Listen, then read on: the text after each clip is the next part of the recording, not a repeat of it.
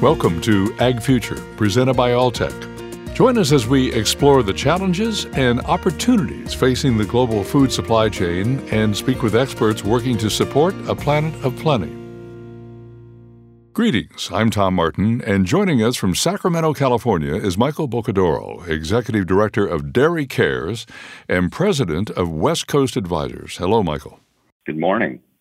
So let's begin by talking about your presentation to the One Ideas Conference, Reducing the Environmental Hoofprint of Dairy Farming.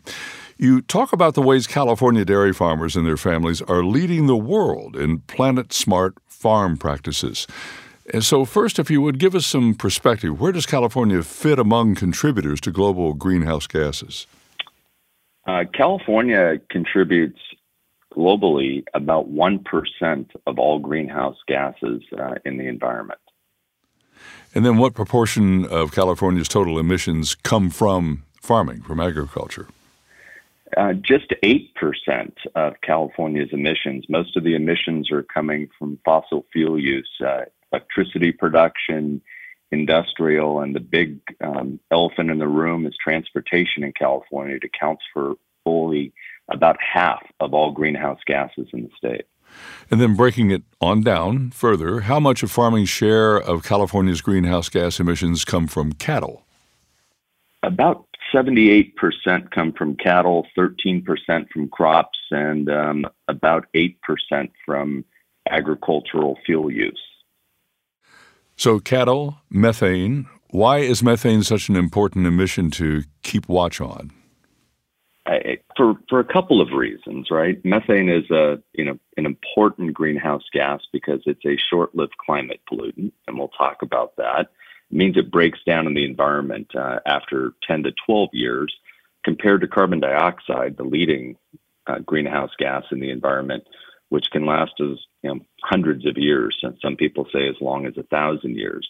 The other reason why methane is important is it's more potent than CO2 carbon dioxide. It's 24 to 28 times more potent, which means a little bit of methane goes a long way.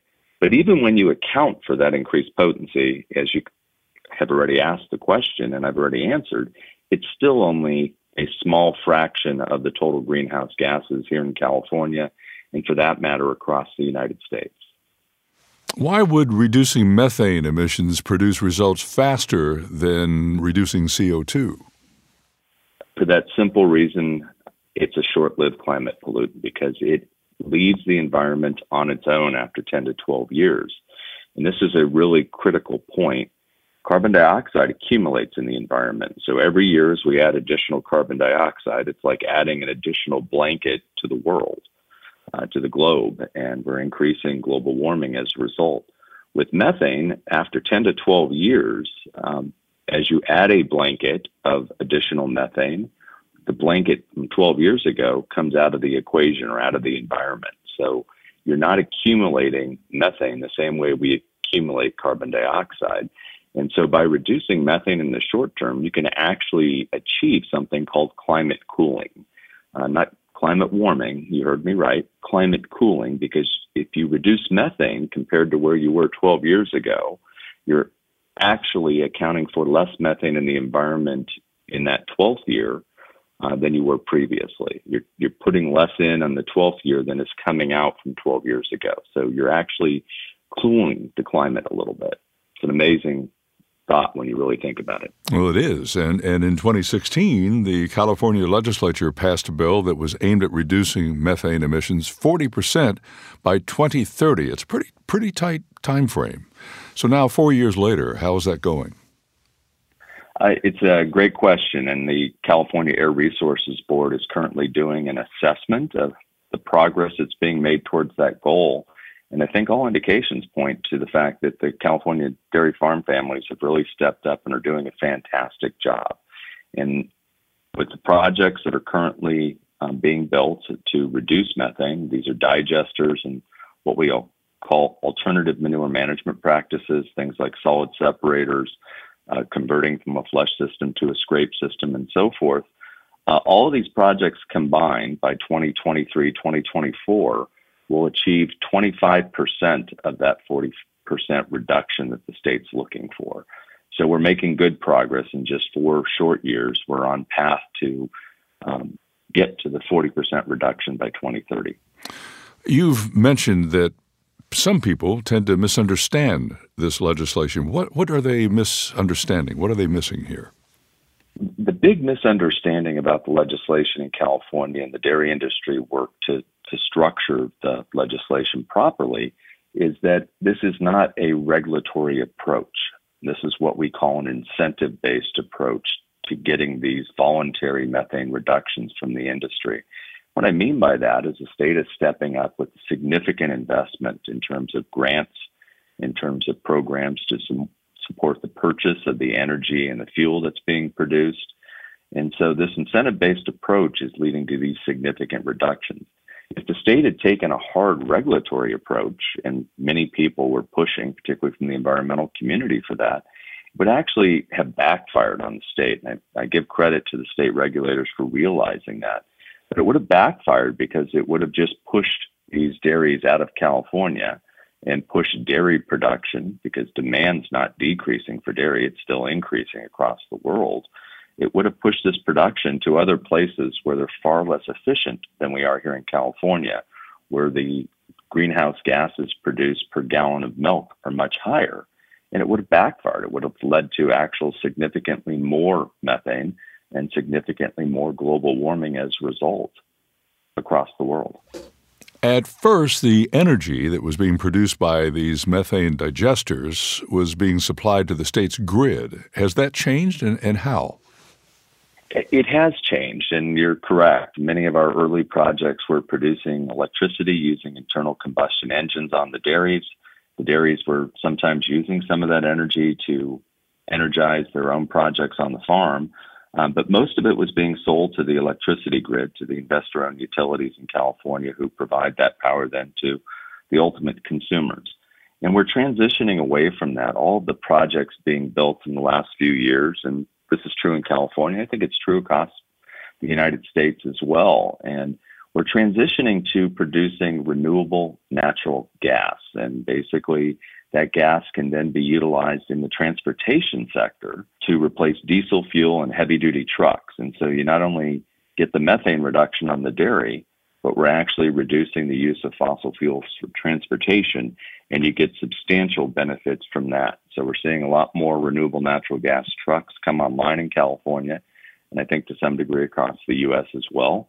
Um, but it has provided a, a new pathway for us to be able to generate even more revenue for these projects, which is important to keep this, you know, sustainable from an economic standpoint as well as an environmental standpoint. So it's providing the revenues that the farmers need to be able to make the decisions to put these investments in.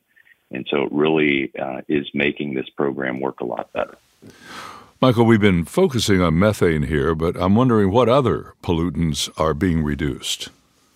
Uh, that's also a great question. And so when you look across the board um, with these California digesters, you're looking at significant reductions in what we call criteria pollutants. So these are the air pollutants that cause basically smog in California. And most of our dairies are located in the San Joaquin Valley in California. And that's an area of the country, not just the state, but an area of the country with some of the worst air quality around. And so these reductions are immensely important. But we're seeing reductions in nitrous oxide or NOx, also organic compounds, ammonia, hydrogen sulfide, and we're seeing some water quality benefits from these projects as well. So, from an environmental performance standpoint, they're fantastic for the state. And on a criteria standpoint, um, very important as well. But once we move the gas into the transportation sector, it really allows us to get the air quality benefits of a much cleaner burning fuel than diesel in those heavy duty trucks. And that's where you get your nitrous oxide reductions, and that's where you get your particulate matter or, or soot um, from uh, diesel engines reduced greatly. Any additional steps or practices underway to reduce farm emissions in California? Yeah, we've got another program. Digesters are the primary program, but we have another program called the Alternative Manure Management Program that's also funded by our California Department of Food and Agriculture with grant funding. And basically, you know, the concept there concept of the digester is to capture methane that's being produced. The concept with these alternative manure management practices is to prevent methane from being produced in the first place. And so they're all geared around the concept of keeping manure outside of those anaerobic conditions that occur when we store manure in a lagoon so that we can use it for fertilizer later in the growing season. And these practices include things such as solid separators, compost pack barns, converting from a flush system to either a scrape system or a vacuum system, keeping the manure in a much more um, dry form uh, allows for much less methane production. And so those programs are also being implemented. We're seeing that in some of the smaller dairies, uh, in particular in California. And the larger dairies are tending to uh, move towards the digesters. They make a lot more economic sense, uh, uh, purely from an economic standpoint. I have to believe that as these technologies and programs are introduced, uh, deployed, implemented, that uh, there is a great learning opportunity going on here. What would you say has been learned so far from all of this work? I, I think we've learned a couple of things, um, and we're still learning. Believe me, these uh, these projects are not easy to implement. Uh, I think the you know, most important thing we're learning is that digesters and these other programs work very well we're learning that the incentive based approach works very well. And I think if you, you know, hopefully carry forward what California is doing, uh, it's critically important. I think from a global standpoint, we're also gaining a better understanding that it's really important for other countries to come up with ways to stabilize their methane. And the best way to do that is through production efficiency. And California and the U.S. is very efficient in terms of production. We produce far more milk with far fewer cows. And if we can get the rest of the world to follow our lead on efficiency alone, not even talking about all these other additional things California dairies are doing, but if we could just bring the rest of the world up to our level of efficiency, you'd achieve, and this was recently calculated by one of our researchers at the University of California, we would achieve a 1.72% reduction in global greenhouse gases. And that's huge. If you go back to what we started with in this conversation, we talked about how California accounted for just 1% of all global greenhouse gases. So, this 1.72% reduction that can be achieved just by bringing the rest of the world's dairy production up to the same level as California it's amazing. It's almost twice as important as California getting to net zero carbon. So it can't be understated that we're learning a lot here in the state, and we need to extrapolate that and move that beyond our borders, uh, beyond the U.S., beyond North America, and into the rest of the world. So it sounds as though California is something of a model for the rest of the country, the rest of the world for that matter. Um, and where can the rest of the world go to get more information about what California is doing to reduce greenhouse gases? A good place to start is our website at www.dairycares.com, and that'll lead you to a lot of other important websites in California. I think another um, place to go is University of California, Davis has the Clear Center uh, that is run by Dr. Frank Mitloehner, also known as the GHG Guru. And he's got a lot of wonderful information about all of these issues on his website as well. This has little to do with methane, but it's a question we have to ask in these times. Um, how would you say have the coronavirus pandemic and COVID 19 affected dairy production? Uh, it, it was a huge challenge, but you know farmers are very good at adapting, and I think that the challenge initially was one of distribution. Right, we went from every you know a significant amount of dairy sales that are um, done through restaurants, and you know, that changed almost overnight when restaurants were closed and schools were closed, and so we saw a lot of our normal channels of distribution for dairy products immediately shut down.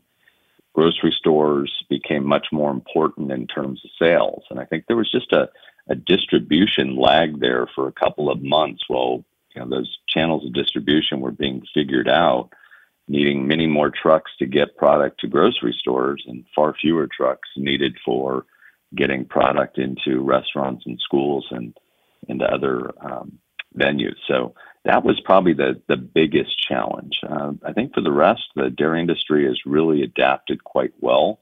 Uh, you know, we've had a few minor outbreaks in some of the plants, but uh, for the most part, I think we've come through this um, about as well as can be expected. It's been a challenge, without a doubt. It's been difficult, without a doubt, but uh, farmers are very resilient and they adapt, and the industry adapted to a very significant challenge here. Michael, as you keep watch on the trends and track the data, what would you say lies ahead for the future of dairy? I think the future is very bright. Uh, we're seeing some clear changes from consumers. There's a lot of competition in beverage markets, as we all know. So we've seen declining uh, milk sales, and that may or may not continue as we move forward. Uh, but more has been picked up on the other end with butter, cheese, yogurt and other commodities that are also very important to consumers. And so I think moving forward, it's really important because consumers are looking beyond nutrition. They're looking beyond food safety. They're looking at environmental performance of the products that they purchase, the food products that they purchase. And it's going to be really important for the dairy industry to continue producing more with less, with less water, less energy, fewer fossil fuels, and make every glass of milk more sustainable. That's going to be the key, I think, to maintaining the growth that the dairy industry is still seeing and dairy production is still seeing on a worldwide basis. Michael Boccadoro, Executive Director of Dairy Cares and President of West Coast Advisors. Thanks for joining us, Michael. My pleasure. Thanks for the opportunity. This has been Ag Future, presented by Alltech. Thank you for joining us. Be sure to subscribe to Ag Future wherever you listen to podcasts.